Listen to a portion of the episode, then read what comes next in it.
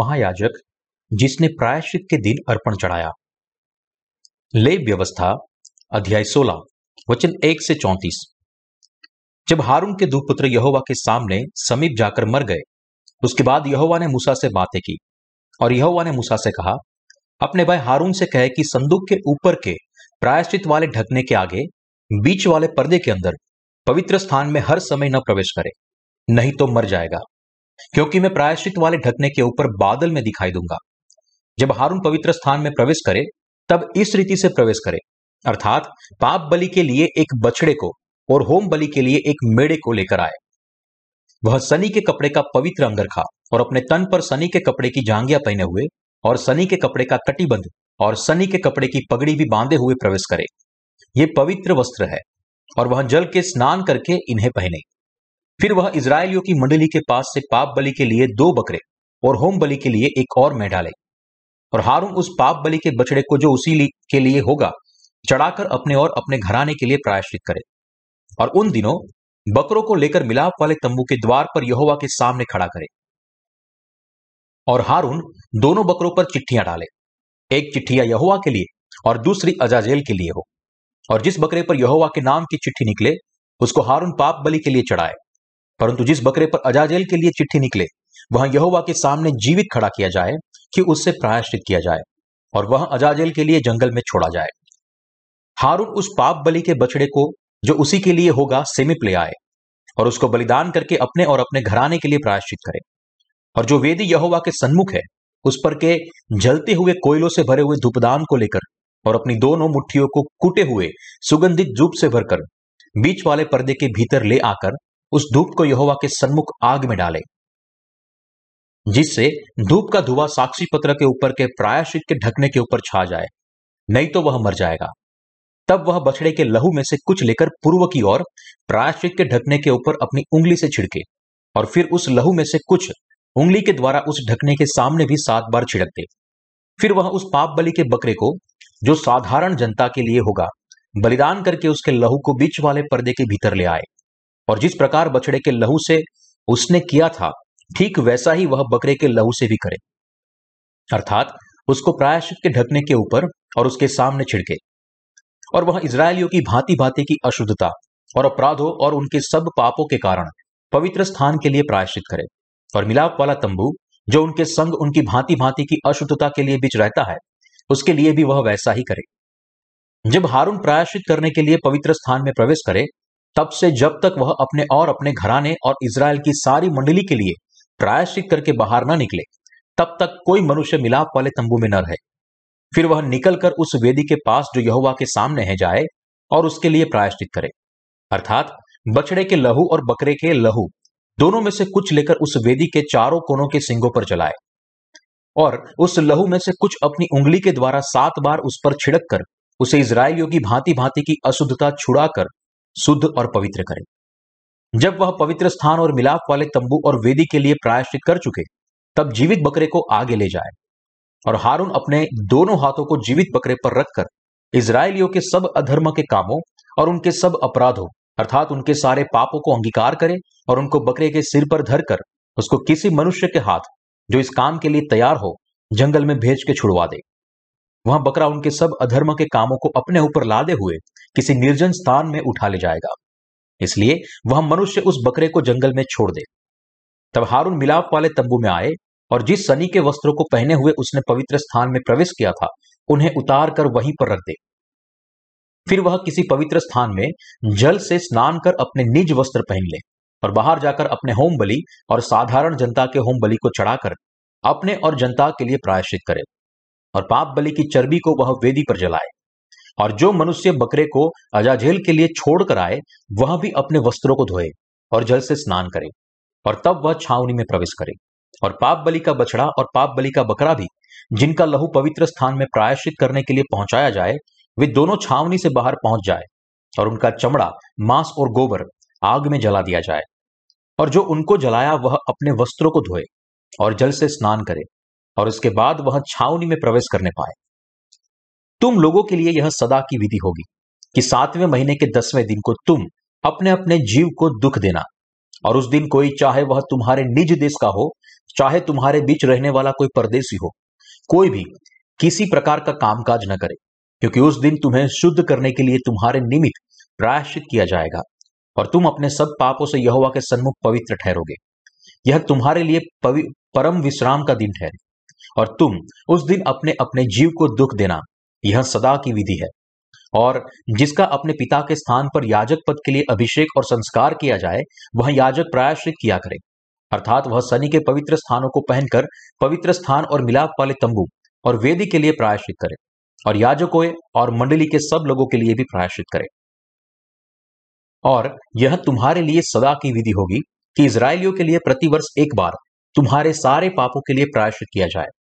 यहोवा की इस आज्ञा के अनुसार जो अपने मूसा को दी थी, हारून ने किया।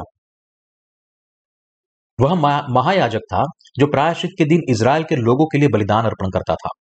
यह बलिदान इसराइली पंचांग के मुताबिक साल में एक बार, सातवें महीने के दसवें दिन दिया जाता था।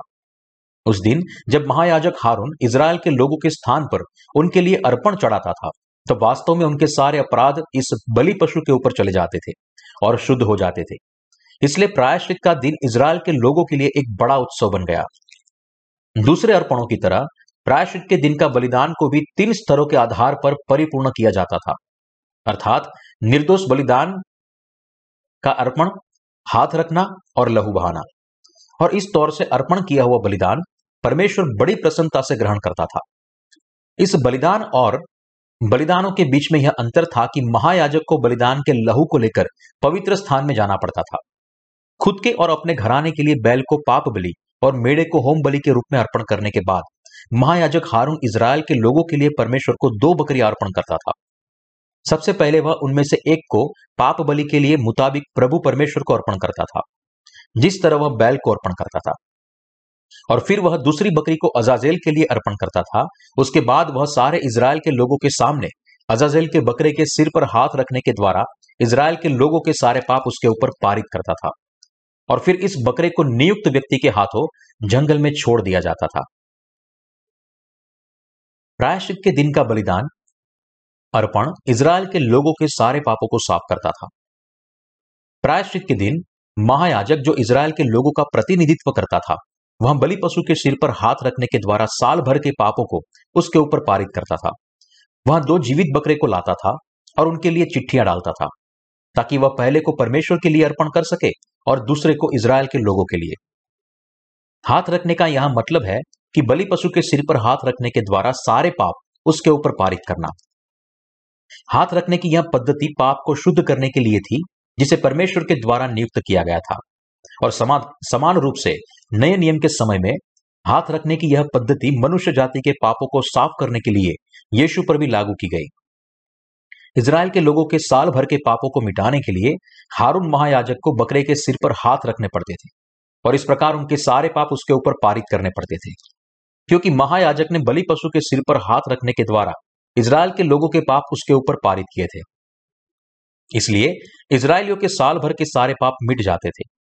इसी तरह प्रायश्चित के दिन के बलिदान के द्वारा इसराइल के लोग परमेश्वर का धन्यवाद करते थे कि उसने उन्हें साल भर में किए हुए पापों से बचाया था। वह सारे लोग जिनके अंदर पाप है, उन्हें दंड दिया जाएगा। क्योंकि इसराइल के लोगों के पापों की वजह से बलिदान के अर्पण को दंड दिया जाना था। इसलिए सबसे पहले उसे उनके पापों को स्वीकार करना पड़ता था। यदि महायाजक बलि पशु के सिर पर हाथ रखे बिना परमेश्वर को अर्पण करता तो यह परमेश्वर की निंदा करना था। और इसराइल इसलिए उसे यह सुनिश्चित करना था कि वह इस प्रकार का पाप न करे। सारी मनुष्य जाति जो पापी बन गई थी। उन्हें बचाने के लिए परमेश्वर को उद्धार की योजना बनानी पड़ी, जो हाथ रखने की विधि के द्वारा परिपूर्ण होती थी। इसराइल के लोगों के पापों को मिटाने के लिए परमेश्वर ने उनके प्रतिनिधि के रूप में महायाजक को खड़ा किया और उनसे बलि पशु के सिर पर हाथ रखने के द्वारा इसराइल के लोगों के साल भर के पापों को बलिदान पर पारित करवाया। उसी रूप से तंबू के अंदर परमेश्वर को अर्पण किए गए सारे बलि पशु ने हाथ रखवाने के द्वारा इसराइलियों के पापों को स्वीकार किया था। और उनकी जगह उन पापों के दंड को सहा था। अपना लहू बहाया था और मर गए थे। परमेश्वर की धार्मिकता और प्रेम को संपूर्ण रीति से परिपूर्ण करने के लिए इसराइल के लोगों को अनिवार्य रूप से साल में एक बार प्रायश्चित के दिन बलि पशु के सिर पर महायाजक के हाथ रखवाने के द्वारा इस बलिदान को अर्पण करना पड़ता था और उसका लहू बहाने के लिए उसका गला काटना पड़ता था। दूसरे शब्दों में, इस बलिदान के द्वारा परमेश्वर एक ही बार में, हमेशा के लिए इसराइलियों के साल भर के पापों को साफ़ करना चाहते थे। यह परमेश्वर के प्रेम का नियम था, जो उसकी दया और न्याय को परिपूर्ण करता था। क्योंकि परमेश्वर न्यायी है, इसलिए अपने नियम के अनुसार अपने लोगों के पापों को एक ही बार में मिटाने के लिए परमेश्वर ने बलिदान का मेमना, यानी कि यीशु मसीह को तैयार किया। हाथ रखने के द्वारा हमारे सारे पापों को उसके ऊपर डाले और क्रूस पर उसका लहू बहाया। यीशु, जिसने खुद को अनंत बलिदान के रूप में अर्पण किया था उसने इस पद्धति के द्वारा हमेशा के लिए प्रत्येक लोगों के पापों को ले लिया था। एक बार अपना लहू बहाया और इस प्रकार हमारे लिए पाप से उद्धार को परिपूर्ण किया। इसलिए हमें इस विश्वास के साथ परमेश्वर के सामने आना चाहिए, जो नीले व्यंजनी और लाल कपड़े और बटी हुई सनी के कपड़े में प्रकट हुए। उद्धार पर विश्वास करता है। केवल इस विश्वास के द्वारा ही एक ही बार में हमेशा के लिए हमारे पाप मिट सकते हैं। इसलिए जो कोई भी एक ही बार में सारे पापों से माफ़ी पाना चाहता है उसे उस विश्वास के साथ परमेश्वर के पास आना चाहिए, जो पानी और आत्मा के सुसमाचार पर विश्वास करता है। हाथ रखने का मतलब। पर हाथ रखने का मतलब है पारित करना, पर डालना या गाड़ना। जब इसराइल के सामान्य लोग में से कोई भी अनजाने में पाप करता था और फिर उसे इसके बारे में पता चलता था, तब उसे परमेश्वर को होम बलि अर्पण करना पड़ता था। उन्हें सबसे पहले निर्दोष बलि पशु को लाना पड़ता था और फिर उसके सिर पर हाथ रखने के द्वारा उनके पाप उसके ऊपर पारित करने पड़ते थे। और फिर उसके गले को काटना पड़ता था, उसका लहू निकालना पड़ता था और फिर इस लहू को याजक को देना पड़ता था। और फिर याजक को कुछ लहू लेकर होम बलि की वेदी के सिंगों पर अपनी उंगली से छिड़कना पड़ता था और बाकी बचे लहू को वेदी की भूमि पर उंडेलना पड़ता था। उसे उसकी चर्बी को वेदी पर जलाना भी पड़ता था और फिर परमेश्वर जलती हुई चर्बी की सुगंध को लेता था। हमने पहले ही सीखा है कि इसराइल के लोगों के पापों को मिटाने के लिए परमेश्वर ने प्रायश्चित के दिन को तैयार किया, जहाँ महायाजक के हाथों को बलि पशु के सिर पर रखा जाता था और उसका लहू बहाया जाता था। इस मामले में भी बलि पशु के सिर पर हाथ रखे बिना परमेश्वर इसराइलियों के पापों को शुद्ध नहीं करता था। इसी प्रकार से पुराने नियम में दिया गया प्रायश्चित का बलिदान नए नियम के यीशु के बपतिस्मा और लहू से संबंध रखता है। जिस प्रकार पुराने नियम के बलिदान को निर्दोष होना था, उसी तरह नए नियम में भी यीशु मसीह परमेश्वर के निर्दोष मेमने के रूप में आया और सारे पापियों के अपराधों को दूर करने के लिए बपतिस्मा लिया और क्रूस पर अपना लहू बहाया। जिस प्रकार पुराने नियम में बलि पशु को हाथ रखने के द्वारा पापियों के अपराधों को उठाना था, उसी प्रकार जब योहन्ना बपतिस्मा देने वाले ने यीशु के सिर पर हाथ रखने के द्वारा उसे यर्दन नदी में बपतिस्मा दिया, तब जगत के सारे पाप उसके ऊपर डाले गए। पुराने नियम का निर्दोष बलिदान के अर्पण को और नए नियम के परमेश्वर के निर्दोष मेम ने यीशु को अपने ऊपर हाथ रखवाना पड़ा और समान रीति से लहू बहाया और मरे। इसलिए पापियों के लिए तैयार किया गया हाथ रखने और लहू बहाकर दिए जाने वाला बलिदान पुराने और नए नियम में एक समान था। मनुष्य के पापों के अपरिहार्य रूप के कारण परमेश्वर का क्रोध निश्चित था। परमेश्वर के सामने हम पापी थे। जो हमारे पापों की वजह से मरने वाले थे। ठीक उसी तरह, जिस प्रकार पाप बलि पाप उठाने की वजह से मरता था। जब हम बलिदान के अर्पण को टुकड़े में काटने और होम बलि की वेदी पर जलाने की कल्पना करते हैं, तब हम परमेश्वर के अनुग्रह के उद्धार को समझ सकते हैं कि हम भी परमेश्वर के सामने नष्ट होने के लिए बंधे हुए थे। और फिर भी प्रभु ने युहन्ना बपतिस्मा देने वाले से बपतिस्मा लेकर और अपना लहू बहाकर हमें बचाया। इसलिए, जो लोग अभी भी नया जन्म नहीं पाए हैं उन्हें परमेश्वर के सामने खुद को पापी के रूप में स्वीकार करना चाहिए, जो आग के दंड को प्राप्त कर रहा है, और जल्द ही प्रभु के बपतिस्मा और लहू पर उद्धार के रूप में विश्वास करना चाहिए। हमें हमारे पापों की सजा देने के बजाय, हमें बचाने के लिए परमेश्वर ने उद्धार का निर्दोष बलिदान तैयार किया। इस अनंत बलिदान के ऊपर हमारे पापों को पारित किया, उसका लहू बहाया और इस प्रकार एक ही बार में हमेशा के लिए हमारे सारे पापों को मिटा दिया। क्या अभी भी आपके हृदय में पाप है? यदि है तो सबसे पहले आपको परमेश्वर के सामने यह अंगीकार करना चाहिए कि आप पापी है जो पाप के दंड का सामना कर रहे हैं। और फिर आपको विश्वास करना चाहिए कि यीशु मसीह के द्वारा परमेश्वर ने उद्धार की योजना को परिपूर्ण किया, जिसे उसने सबकी उत्पत्ति के पहले नियोजित किया था। उचित कीमत चुकाए बिना पापों का प्रायश्चित नहीं हो सकता। इसीलिए परमेश्वर ने इसराइल के लोगों को बलिदान की पद्धति दी। इस बलिदानी पद्धति में, जिस बलिदान के सिर पर हाथ रखा गया हो और लहू बहाया गया हो, उसे ही सच्चे बलिदान के अर्पण के रूप में स्वीकार किया जाता था, जो इसराइलियों के पापों को साफ़ करता था। विश्वास से हमें भी परमेश्वर को यह बलिदान अर्पण करना चाहिए, जिसके ऊपर हाथ रखे गए हो और जिसका लहू बहाया गया हो, जो पवित्र शास्त्र में लिखा है, उसी रूप से बलिदान की पद्धति के रूप में हो। प्रभु ने अपना लहू बहाया क्योंकि उसने बपतिस्मा के द्वारा हमारे सारे पापों को ले लिया था। हमारी जगह पाप के दंड को सहा था और इस तरह हमारे सारे पापों को मिटाया था। जब हम पानी और आत्मा के वचन पर विश्वास करते हैं और जब हम प्रभु के सिर पर हमारे हाथ रखते हैं, जो हमारा बलिदान का अर्पण बना है और इस प्रकार हमारे पापों को उसके ऊपर पारित करते हैं, तब हम यह विश्वास करने के द्वारा पापों की माफ़ी प्राप्त कर सकते हैं कि जिस प्रभु ने हमारे पापों को अपने ऊपर ले लिया उसने हमारी जगह इन पापों का दंड भी सहा। पानी और आत्मा के सुसमाचार पर इस रीति से विश्वास करने से हम हमारे सारे पाप प्रभु के ऊपर पारित कर सकते हैं, जो हमारे लिए बलिदान का अर्पण बना है, और हम उसके साथ मर सकते हैं और इस सत्य में उसके साथ जी सकते हैं। प्रायश्चित के दिन के बलिदान के अर्पण से जो आत्मिक बात हमें सीखनी है, वह निम्नलिखित है। सबसे पहले, हमें बिना चुके अपने पाप और पाप के दंड को पहचानना चाहिए। और फिर हमें विश्वास का बलिदान देना चाहिए, जो परमेश्वर प्राप्त करना चाहता है। अर्थात, हमें यीशु मसीह पर विश्वास करना चाहिए, जिसने अपने बपतिस्मा और क्रूस के लहू से हमारा उद्धार परिपूर्ण किया है। हमें यीशु के बपतिस्मा पर विश्वास करने के द्वारा उसके सिर पर हाथ रखने चाहिए। क्यों? क्योंकि जब हम विश्वास से निर्दोष बलिदान के अर्पण के सिर पर हाथ रखते हैं और उसका लहू बहाते हैं, केवल तब हम हमारे सारे पापों से बच सकते हैं। इसी तरह जो कोई भी परमेश्वर के सामने अपने पापों से माफ़ी पाना चाहता है, उसे जीवन की कीमत चुकानी चाहिए, क्योंकि पाप की मजदूरी मृत्यु है। चाहे कोई धनवान है या गरीब है, इसकी परवाह किए बिना बलिदान का यह अर्पण होना ज़रूरी है, जो उस व्यक्ति के पापों की कीमत और जीवन के प्रायश्चित की कीमत चुकाता है। जब तक आप इस तरह परमेश्वर की आज्ञा का पालन नहीं करते, तब तक कोई भी विश्वास से पाप की माफ़ी नहीं प्राप्त कर सकता। प्रायश्चित के दिन का बलिदान। आइए हम ले व्यवस्था अध्याय 16 वचन 6 से 10 को देखें। और हारून उस पाप बलि के बछड़े को, जो उसी के लिए होगा, चढ़ाकर अपने और अपने घराने के लिए प्रायश्चित करे और उन दोनों बकरों को लेकर मिलाप वाले तंबू के द्वार पर यहोवा के सामने खड़ा करे और हारून दोनों बकरों पर चिट्ठियाँ डाले। एक चिट्ठी यहोवा के लिए और दूसरी अजाजेल के लिए। और जिस बकरे पर यहोवा के नाम की चिट्ठी निकले, उसको हारून पाप बलि के लिए चढ़ाए।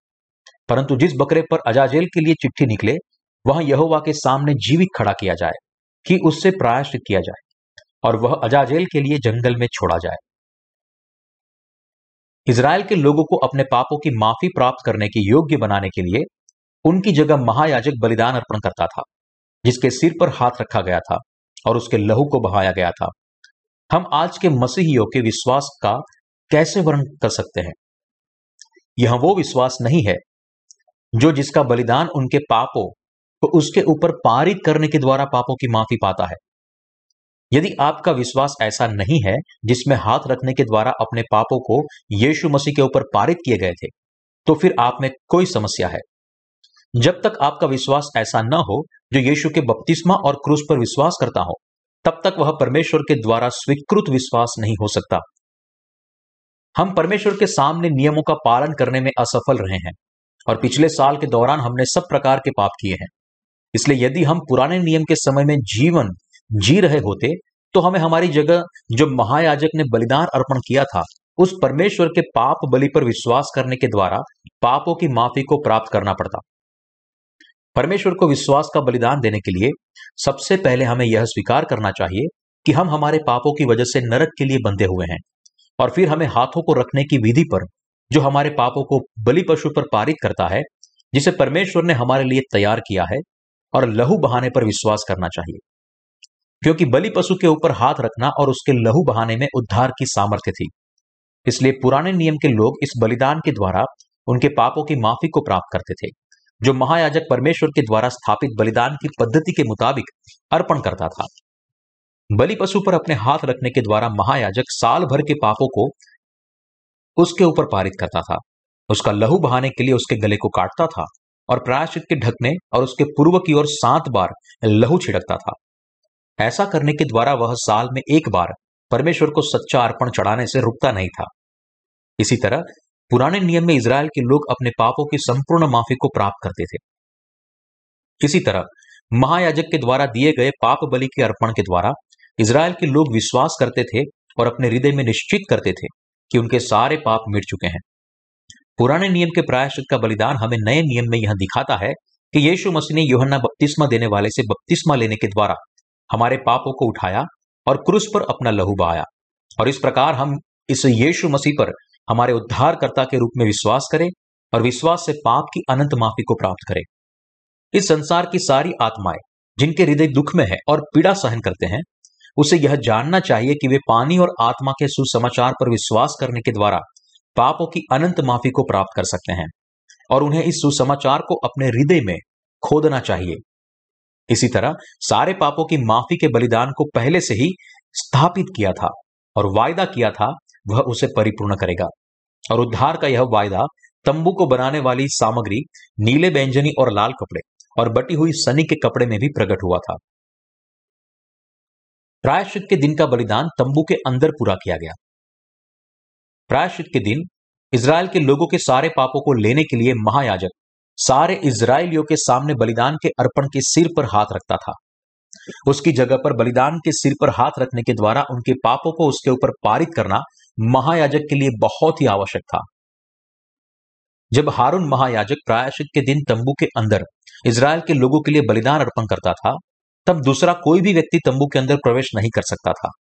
वह एक अद्भुत प्रसंग था, क्योंकि बहुत सारे याजक तंबू के आँगन में अपने कार्य को करते थे, लेकिन वह जगह प्रायश्चित के दिन खाली रहती थी। महायाजक बलि पशु के सिर पर हाथ रखने के द्वारा इसराइल के लोगों के पाप उसके ऊपर पारित करता था। बलिदान के लहू को परम पवित्र स्थान में लेकर जाता था और अपनी उंगली से पूर्व में प्रायश्चित के ढकने के ऊपर छिड़कता था और प्रायश्चित के ढकने के सामने सात बार वह लहू को छिड़कता था। इस समय के दौरान महायाजक के अंगरखे की कोर में बजने के लिए जो घंटियाँ बांधी गई थी, वो जब महायाजक प्रायश्चित के ढकने और उसके पूर्व में लहू छिड़कता था, तब यह घंटियाँ बजती थी और तंबू के बाहर बैठे हुए इसराइल के लोग घंटी के आवाज़ को सुनते थे। जब इसराइली सोने की घंटी की आवाज़ को सुनते थे, तब उन्हें पता चलता था कि अब महायाजक उनके स्थान पर परमेश्वर को बलिदान अर्पण कर रहा है और सात बार घंटियों की आवाज़ सुनकर उन्हें तसल्ली होती थी क्योंकि वे जानते थे कि तंबू के अंदर प्रायश्चित का बलिदान अब समाप्त होने वाला है। उनके साल भर के पापों को मिटा, मिटाने वाले बलिदान की सुनिश्चितता। इसके बाद हारून महायाजक तंबू के बाहर आता था। दूसरी बची हुई बकरियों को बलिदान के लिए लेता था और इसराइल के लोगों के सामने इस पशु को प्रायश्चित के दिन के बलिदान के रूप में चढ़ाता था। परमेश्वर ने इसराइल के लोगों को आदेश दिया था कि वे प्रायश्चित के दिन कुछ भी न करें। तंबू के बाहर बलिदान को देखने के लिए इकट्ठा हुई इसराइल के लोगों की भीड़ के साथ महायाजक अपना कार्य पूरा करने के लिए बलिदान की बकरी के सिर पर अपने हाथ रखता था और नियुक्त व्यक्ति के हाथों उसे जंगल में भेज देता था। प्रायश्चित के दिन महायाजक बलिदान के बकरे को इसराइल के लोगों के सामने लाता था। उसके सिर पर अपने हाथ रखता था और इसराइल की संतानों के सारे पाप और अपराधों को अंगीकार करता था। उसे बकरे के ऊपर पारित करता था। उसने शायद कहा होगा प्रभु, पिछले साल इसराइल के लोगों ने किए हुए सारे पापों को मैं अंगीकार करता हूँ। हम सारे नियमों को संपूर्ण तरीके से पालन करने में विफल रहे। हमने आपके और एक दूसरे के खिलाफ अनगिनत पाप किए। आपने जिस तरह हमें जीवन जीने के लिए कहा था, वैसे जीने में हम विफल रहे और हमने वो काम किए जो आपने करने के लिए मना किया था। हमने बीते साल अपनी बहुत सारी आज्ञाओं को तोड़ा है। हमने झूठ बोला है, हमने हत्या की, हमने व्यभिचार किया, हमने चोरी की। इस तरह महायाजक इसराइल के लोगों के सामने बलिदान के बकरे के सिर पर हाथ रखने के द्वारा उनके पापों को उसके ऊपर पारित करता था और फिर नियुक्त व्यक्ति के हाथों उसे जंगल में छोड़ देता था। क्योंकि पाप की मजदूरी मृत्यु है, इसलिए परमेश्वर बलि पशु को इसराइल के लोगों के पाप स्वीकार करने के बाद ज़िंदा नहीं छोड़ सकता था। जिस बकरे को जंगल में छोड़ दिया जाता था, उसे सहन करना पड़ता था और मरना पड़ता था। क्योंकि उसने इसराइल के लोगों के सारे अपराध, दोष और पापों को उठाया था। अब इसराइल के सारे लोग झोंपड़ियों का पर्व मनाते क्योंकि प्रायश्चित के दिन के बलिदान के द्वारा उनके बीते साल के पापों से वे साफ़ हो गए थे। हाथ रखना एक माध्यम था, जिसके द्वारा सारे लोगों के पापों को बलि पशु पर पारित किया जाता है। जब महायाजक बलि पशु के सिर पर अपने हाथों को रखता था, तब इसराइल के लोगों के लिए किए हुए साल भर के पाप हमेशा के लिए उसके ऊपर चले जाते थे। महायाजक के हाथ रखने के द्वारा इसराइलियों के प्रत्येक पाप बलि पशु के ऊपर पारित हो जाते थे। क्या आज के लोगों के पाप भी हाथ रखने के द्वारा बलिदान के अर्पण पर पारित किए जा सकते हैं? जिस तरह पुराने नियम में महायाजक के हाथ रखने के द्वारा इसराइल के लोगों के पाप पारित हो जाते थे, यदि ऐसा संभव नहीं होता तो आज के लोगों के लिए अपने पापों की माफ़ी पाने का रास्ता कहाँ है? कौन उनके पापों को पारित करेगा? कैसे? और किसके ऊपर? पुराने नियम में परमेश्वर के द्वारा स्थापित बलि प्रथा के अनुसार, नए नियम में यीशु मसीह ने यूहन्ना बपतिस्मा देने वाले से बपतिस्मा लेने के द्वारा जगत के पापों को उठाया। जिस तरह महायाजक इसराइल के लोगों के लिए जो बलिदान अर्पण करता था, उसके सिर पर हाथ रखने के द्वारा साल भर के पाप उसके ऊपर पारित हो जाते थे, उसी तरह हमारे पाप भी यीशु मसीह पर पारित हो गए, जिसने आखिरी महायाजक यूहन्ना बपतिस्मा देने वाले से बपतिस्मा लिया। तो फिर आज के लोगों के सारे पाप कहाँ है? वे अब यीशु मसीह के सिर पर है। जिस प्रकार अजाजेल के बकरे ने महायाजक के द्वारा हाथ रखवाने से इसराइल के लोगों के सारे पापों का स्वीकार किया था, उसी तरह हम, जो वर्तमान युग में जी रहे हैं, उनके पापों की माफ़ी के लिए यीशु अनंत बलिदान का अर्पण था। यीशु जो हमारे लिए बलिदान बना, उसने हमारे पापों के लिए खुद को परमेश्वर के लिए अर्पण किया। दूसरे शब्दों में, यीशु ने योहन्ना बपतिस्मा देने वाले से बपतिस्मा लिया और खुद को क्रूस पर चढ़ाने के लिए दे दिया।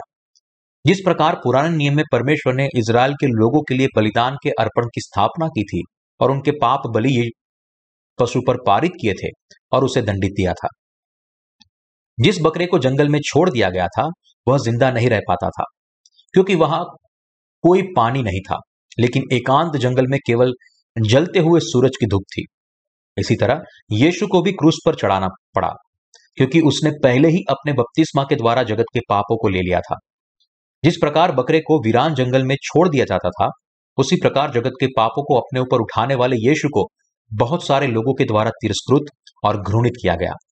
यदि बलिदान के बकरे को वीरान और उजड़े हुए जंगल में अकेला छोड़ दिया गया था तो क्या वह प्यास के मारे वहाँ घूमने के कारण अंत में मारा नहीं होगा?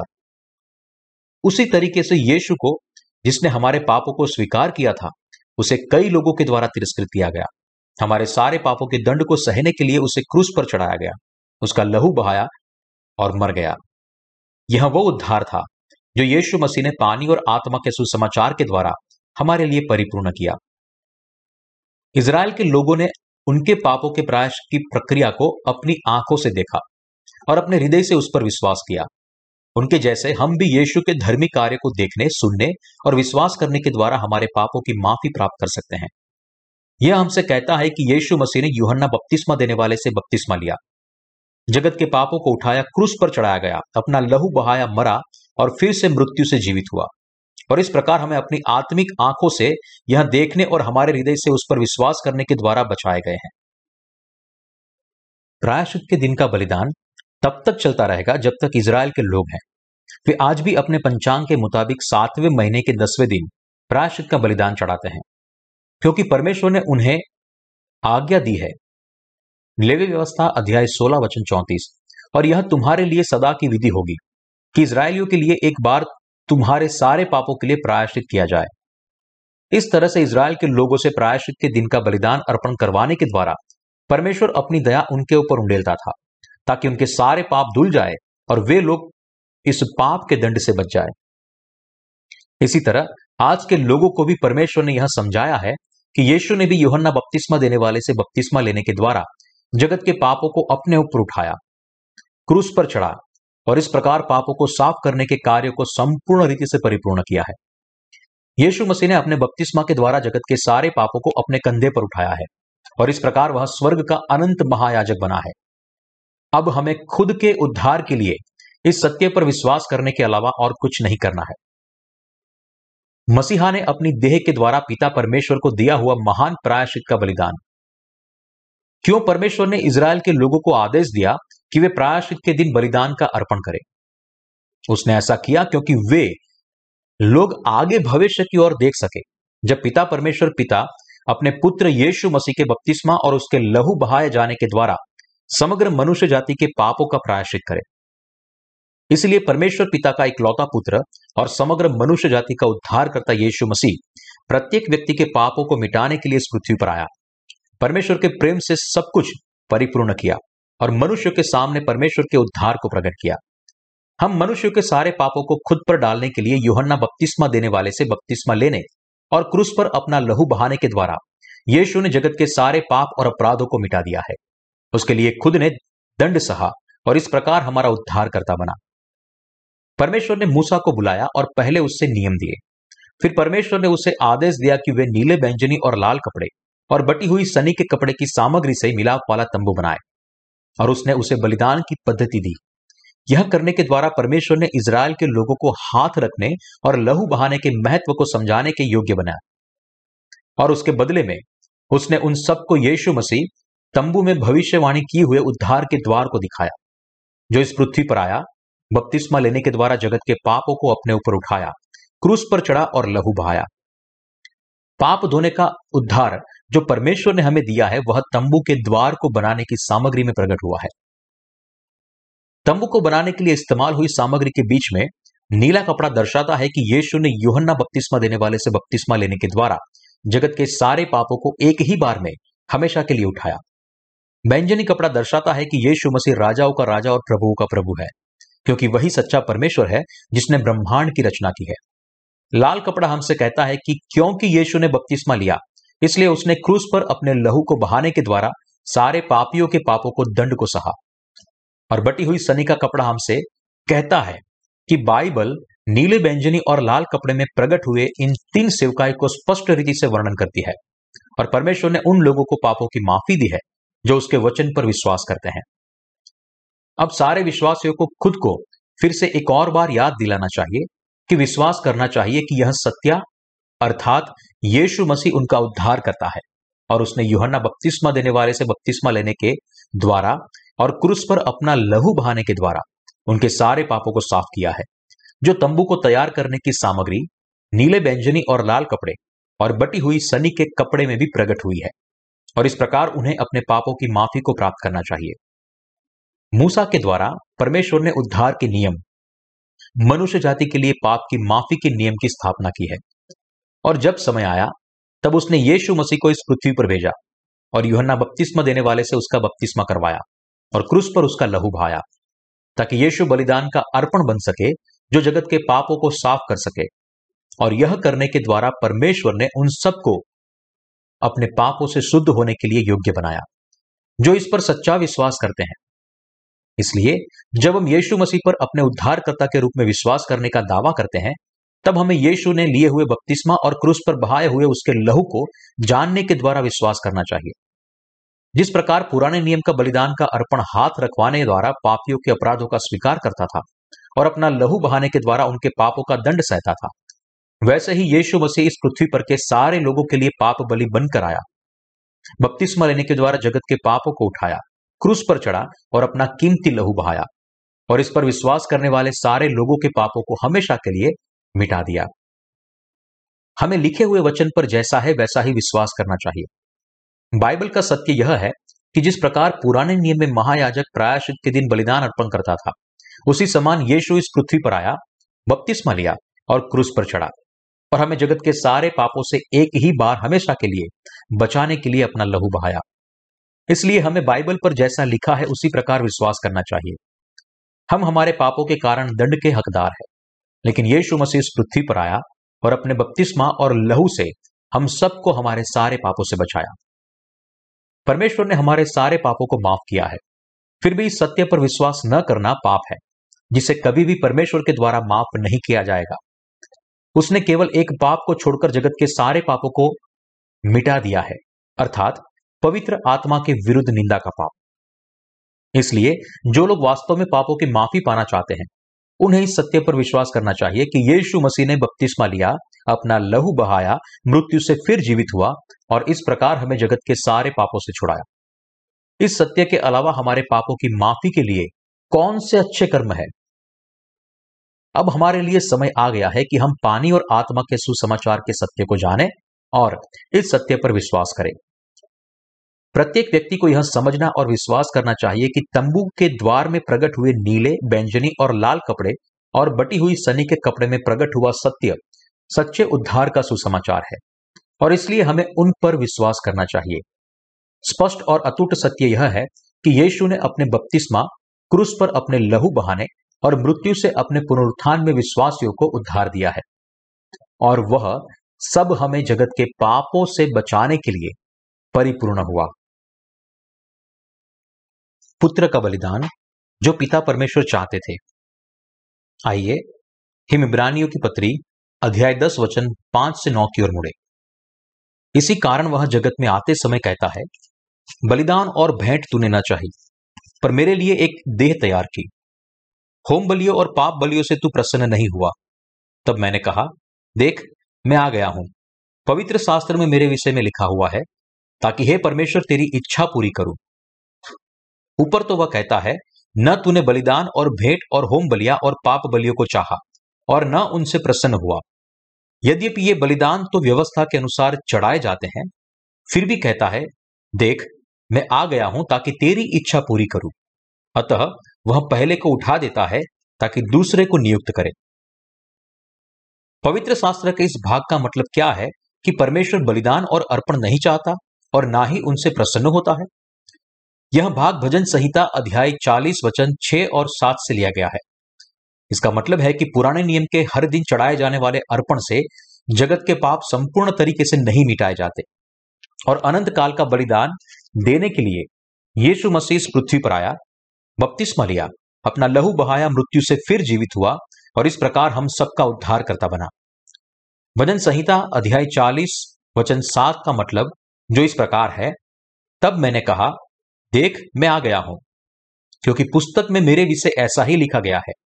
अर्थात, यीशु मसीह पृथ्वी पर आए और खुद पर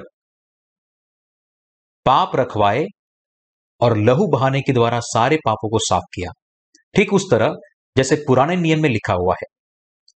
पुराने नियम के युग में प्रायश्चित के दिन बलि पशु के सिर पर महायाजक अपने हाथ रखकर इसराइल के लोगों के पाप उसके ऊपर पारित करता था और परमेश्वर को अर्पण चढ़ाता था। और इस प्रकार इसराइल के लोगों के पापों की माफ़ी मिलती थी। उसी प्रकार यीशु मसीह जो समग्र मनुष्य जाति का अनंत बलिदान बनने के लिए इस पृथ्वी पर आया, हाथ रखने की विधि के रूप में बपतिस्मा लेने के द्वारा जगत के पापों को खुद पर उठाया और इन पापों को क्रूस पर ले जाकर मनुष्य जाति के सारे पापों के दोषों को सहा, क्रूस पर चढ़ा और मरते दम तक अपना कीमती लहू बहाया। ऐसा करने के द्वारा यीशु ने उन सबको अनंत उद्धार दिया जो विश्वास करते हैं। जिस प्रकार परमेश्वर ने तंबू की बलि प्रथा के वायदा किया था, ठीक उसी प्रकार नए नियम में यीशु इस पृथ्वी पर आया और एक ही बार में हमेशा के लिए हमारे उद्धार को परिपूर्ण किया। जो लोग उसके उद्धार पर विश्वास करते हैं, उन्होंने अपने पापों से उद्धार पाया है। तंबू में परमेश्वर का वायदा था कि यीशु बपतिस्मा लेने और लहू बहाने के द्वारा सारे लोगों के पापों को हमेशा के लिए मिटा देगा। और वास्तव में यीशु आया और उद्धार के उस वायदे को बपतिस्मा लेने और अपना लहू बहाने के द्वारा परिपूर्ण किया और इस प्रकार परमेश्वर के वचन को संपूर्ण किया। दूसरे शब्दों में, परमेश्वर के सारे वायदे अंत में यीशु मसीह में परिपूर्ण हुए। इसराइल के लोग विश्वास करते थे कि केवल नियम और भविष्य वक्ताओं की भविष्यवाणी ही परमेश्वर का वचन है। लेकिन वे उस यीशु मसीह पर विश्वास करने के लिए अक्षम थे, जो नए नियम के युग में परमेश्वर और उद्धारकर्ता के रूप में हमारे पास आया। इसराइल के लोगों के साथ, इस जगत के सारे लोगों को यह समझना चाहिए कि यीशु मसीह खुद परमेश्वर है और अपने हृदय में स्वीकार करना चाहिए कि वही आने वाला मसीह है। यीशु क्यों आया? जिस प्रकार यीशु परमेश्वर पिता की इच्छा को पूरा करने के लिए आया, इसलिए वह उन लोगों को उद्धार करता है जो यह विश्वास करते हैं कि वह इस पृथ्वी पर उनके पापों को हमेशा के लिए साफ़ करने के लिए आया। जिस प्रकार इब्रानियों अध्याय दस, वचन दस कहता है उसी इच्छा से हम यीशु मसीह की देह के एक ही बार बलिदान चढ़ाए जाने के द्वारा पवित्र किए गए हैं। हमें स्पष्ट रूप से समझना और विश्वास करना चाहिए कि यह पिता परमेश्वर की इच्छा थी कि यीशु मसीह पृथ्वी पर पैदा हो। उसने पिता की इच्छा के अनुसार बपतिस्मा लिया, उसी इच्छा से वह क्रूस पर चढ़ा। क्रूस पर मरते दम तक अपना लहू बहाया, मृत्यु से फिर जीवित हुआ और इस प्रकार उस पर विश्वास करने वालों का उद्धार करता बना। पिता परमेश्वर की इच्छा अनुसार हमारे सारे पापों को मिटाने के लिए यीशु मसीह को अपने बपतिस्मा और लहू बहाने से, सारे पापों को मिटाने के द्वारा मनुष्य जाति के उद्धारकर्ता को परिपूर्ण करना पड़ा। इसी तरह उसने खुद की इच्छा से खुद को क्रूस पर सौंपा। इस प्रकार हमें संपूर्ण उद्धार दिया। क्योंकि यीशु मसीह ने न केवल इसराइल के लोगों के लिए, लेकिन सारे अन्य जातियों के पापों को मिटाने के लिए खुद को बलिदान किया, इसलिए हम केवल तभी उद्धार प्राप्त कर सकते हैं, यदि हम अपने हृदय से इस पर विश्वास करें। उसके 33 साल के जीवन के दौरान यीशु ने केवल एक बार ही बपतिस्मा लिया। लेकिन उद्धारकर्ता के इस धर्मी कार्य ने जगत के पापियों को एक ही बार में हमेशा के लिए बचाया। यही एकमात्र और संपूर्ण उद्धार है। जिस प्रकार यीशु ने मनुष्य जाति के द्वारा दिए गए शुरुआत से लेकर अंत के पापों को मिटाया, उसी प्रकार उसने हमें भी विश्वास के द्वारा हमेशा के लिए उद्धार पाने के योग्य बनाया। एक बार हमेशा के लिए खुद की देह को अर्पण करने के द्वारा यीशु मसीह ने हमें हमेशा के लिए संपूर्ण किया है। जिस प्रकार उसने यूहन्ना बपतिस्मा देने वाले से बपतिस्मा लिया और अपना लहू बहाने के द्वारा हमारे पापों का दंड सहा, इसलिए हमें बड़े आनंद से अपने हृदय में इस असल सुसमाचार पर विश्वास करना चाहिए और हमारे सारे पापों से उद्धार प्राप्त करना चाहिए। पिता परमेश्वर की इच्छा के द्वारा यीशु मसीह हमारे सारे पापों को उठाने और जीवन की कीमत चुकाने के लिए इस पृथ्वी पर आए और उसने सफलता के साथ पिता की इच्छा के अनुसार परमेश्वर के प्रेम के द्वारा अपना सच्चा उद्धार प्रकट किया। यह वचन वास्तव में सत्य है, जिस पर आपको और मुझे, जो इस आधुनिक जगत में जी रहे हैं, उन्हें विश्वास करना चाहिए। हमें यीशु के बपतिस्मा और क्रूस पर उसके बहाए हुए लहू को एक साथ जोड़ना चाहिए और उन पर एक सत्य के रूप में विश्वास करना चाहिए, जो हमें संपूर्ण रीति से बचाता है। यदि हम ऐसा करने में असफल होते हैं तो हम निश्चित ही पापों की अनंत माफ़ी को गवा देंगे। इसलिए हमें परमेश्वर के लिखित वचन के अनुसार विश्वास करना चाहिए। पानी और आत्मा के सुसमाचार के सत्य के मुताबिक। पानी और आत्मा का सुसमाचार प्रकाश डालता है। लेकिन यदि हम जब परमेश्वर पर विश्वास करते हैं, तब इस सच्चे सुसमाचार से कुछ जोड़ते हैं या इनसे कुछ महत्वपूर्ण बात निकाल देते हैं, या यदि हम सत्य पर जैसा है वैसा ही विश्वास नहीं करते, तब उद्धार के सुसमाचार का प्रकाश बुझ जाएगा, छुप जाएगा और फिर गायब हो जाएगा। हमें इस भ्रम में नहीं पड़ना चाहिए कि पानी और आत्मा का सुसमाचार भी सांसारिक सिद्धांतों में से एक है। जिस प्रकार मसीही पाप करते हैं, वे सिखाते हैं कि व्यक्ति हर दिन प्रायश्चित की प्रार्थना अर्पण करने से किसी भी प्रकार के पापों की माफ़ी प्राप्त कर सकता है। परमेश्वर ने इब्रानियों अध्याय दस वचन ग्यारह में स्पष्ट रूप से कहा है, हर एक याजक तो खड़े होकर प्रतिदिन सेवा करता है। एक ही प्रकार के बलिदान को जो पापों को कभी दूर नहीं करता बार बार चढ़ाता है। यहाँ परमेश्वर हमसे कहता है कि क्योंकि केवल हम क्रूस के लहू पर हमारे विश्वास के द्वारा परमेश्वर से हमारे प्रतिदिन के पापों की माफ़ी को प्राप्त नहीं कर सकते। क्योंकि यीशु ने बपतिस्मा लेने और क्रूस पर मरने के द्वारा पिता परमेश्वर को बलिदान अर्पण किया, वह उद्धार का संपूर्ण बलिदान है। इसलिए हम इस बलिदान पर विश्वास करने के द्वारा पूरी तरह बचाए गए हैं। क्योंकि जब यीशु ने योहन्ना बपतिस्मा देने वाले से बपतिस्मा लिया, तब जगत के पापों को उसके ऊपर पारित किए गए। इसलिए यीशु इन पापों को क्रूस पर ले जा सका और उस पर मर सका, ताकि उन पापों के दंड को समाप्त कर सके। और इस प्रकार उसके बपतिस्मा और लहू बहाने पर विश्वास करने वालों के पाप शुद्ध होते हैं। यीशु ने जब बपतिस्मा लिया और क्रूस पर लहू बहाया, उस पर विश्वास करने के द्वारा हम भी यीशु मसीह के साथ मर गए हैं और विश्वास से उसके साथ फिर जिलाए गए हैं। रोमियो अध्याय छह वचन तेईस कहता है, क्योंकि पाप की मजदूरी तो मृत्यु है परंतु परमेश्वर का वरदान हमारे प्रभु मसीह यीशु में अनंत जीवन है। पाप की मजदूरी मृत्यु है। फिर चाहे वो कुछ भी हो, और इसलिए मजदूरी को जीवन से चुकाया जाना चाहिए। इसलिए यीशु मसीह के लिए मनुष्य की देह में इस पृथ्वी पर आना, युहन्ना बपतिस्मा देने वाले से बपतिस्मा लेना, और क्रूस पर अपना लहू बहाना ज़रूरी था। वास्तव में आपके पापों को यीशु पर पारित करना, उसके बपतिस्मा के द्वारा परिपूर्ण किया गया, और इन पापों को उठाने और मरने के द्वारा यीशु ने आपके पापों की कीमत चुकाई है और उनको एक ही बार में हमेशा के लिए मिटा दिया है। फिर भी इसके बावजूद, भले ही परमेश्वर ने हमें यह असल सुसमाचार दिया है, ऐसे बहुत सारे लोग हैं जो हर दिन उनके व्यक्तिगत पापों के लिए परमेश्वर को विनती करते हैं। वे लोग पानी और आत्मा के सुसमाचार के सत्य से अनजान है। जब लोगों के हृदय में पाप होता है, तब वे अपने पापों के कारण परमेश्वर के सामने भयभीत होते हैं। यह सत्य है कि ऐसे बहुत सारे लोग हैं जो आज भी पानी और आत्मा के सुसमाचार से अनजान है और अपने पापों से शुद्ध होने की ज़रूरत है। वे डरे हुए हैं, क्योंकि उनके अंदर दोष की भावना है। हालाँकि यीशु इस पृथ्वी पर उनको उनके सारे पापों से बचाने के लिए आया। युहन्ना बपतिस्मा देने वाले से बपतिस्मा लिया, क्रूस पर अपना लहू बहाया और इस प्रकार उन्हें संपूर्ण तरीके से बचाया। जब पानी और आत्मा का सुसमाचार, परमेश्वर के उद्धार के सुसमाचार ने हमें पूरी तरह से बचाया है और हमारे पापों के सारे दंड को ले लिया है तो फिर ऐसा कौन सा कारण है जिसकी वजह से हमें चिंता करने की ज़रूरत है? जो लोग जानते हैं और सच में विश्वास करते हैं कि यीशु ने पानी और आत्मा के सुसमाचार के द्वारा मनुष्य जाति के सारे पापों को मिटा दिया है, वे विश्वास के द्वारा संपूर्ण रीति से उद्धार प्राप्त कर सकते हैं। ठीक वैसे जैसे परमेश्वर ने वायदा किया है, तुम्हारे पाप चाहे लाल रंग के हो तो भी वह हिम के समान उजले हो जाएँगे, और चाहे अर्गवानी रंग के हो तो भी उनके उनके समान श्वेत हो जाएँगे। हम सब विश्वास से बच सकते हैं, क्योंकि पुराने नियम की बलि प्रथा के मुताबिक जिसमें बलिदान के अर्पण पर हाथ रखने के द्वारा सारे पाप उसके ऊपर पारित किए जाते थे, ठीक वैसे ही यीशु के बपतिस्मा ने जगत के सारे पापों को स्वीकार किया है।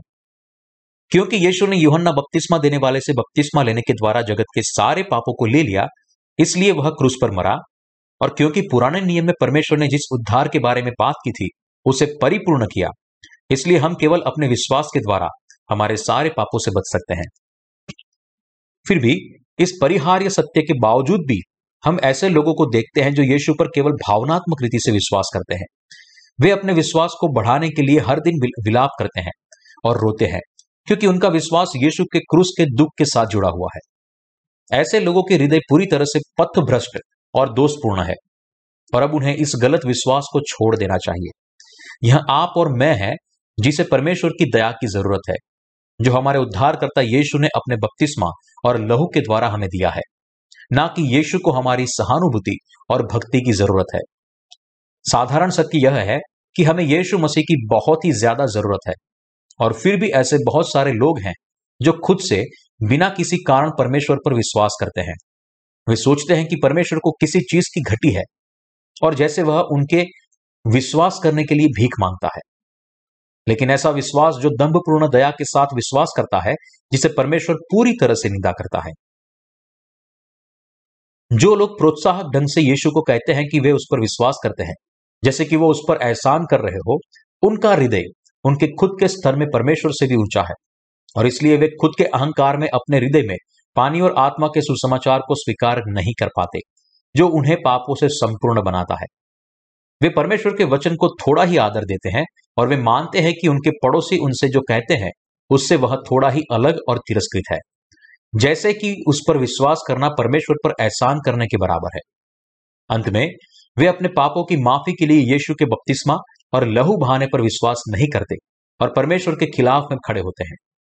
वे विश्वास करते हैं कि पानी और आत्मा के सुसमाचार पर विश्वास किए बिना ही केवल पश्चाताप की प्रार्थना अर्पण करने से उनके पाप शुद्ध हो सकते हैं, क्योंकि वे परमेश्वर का नाम व्यर्थ में लेते हैं। इसलिए वे न तो जानते हैं और न ही विश्वास करते हैं कि उद्धारकर्ता यीशु मसीह ने उनके सारे पाप संपूर्ण रीति से मिटा दिए हैं और इसके परिणाम स्वरूप वे उद्धार नहीं प्राप्त कर सकते।